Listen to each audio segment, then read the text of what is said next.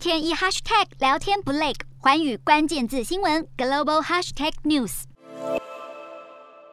一名年轻男性被多名警务人员带进法院，神情焦虑，坐在审理室中。乌克兰首都基辅法院十八号审理莫斯科入侵乌国后的第一起战争罪案件，而被告毫无犹豫当庭认罪。这名被告名叫西西马林，是一名二十一岁的俄国军人，担任坦克车指挥官，被乌克兰当局指控二月二十八号在乌克兰苏梅州杀害一名骑脚踏车、手无寸铁的六十二岁平民。如果罪名成立，他很可能面临终身监禁的惩罚。而西西马林是开战以来俄军因战争罪受审的第一人。他受审一事原本就已经充满象征意义，如今当庭认罪，对乌克兰而言意义深重。预料法院之后将陆续审理其他数起案件。另外，国际刑事法院十八号也派出四十二人团队前往乌克兰调查俄罗斯入侵乌克兰涉及的战争罪行，号称国际刑事法院成立以来最大规模的调查团队。团队成员包括调查人员、鉴识专家以及支援人员，将和乌克兰当局合作。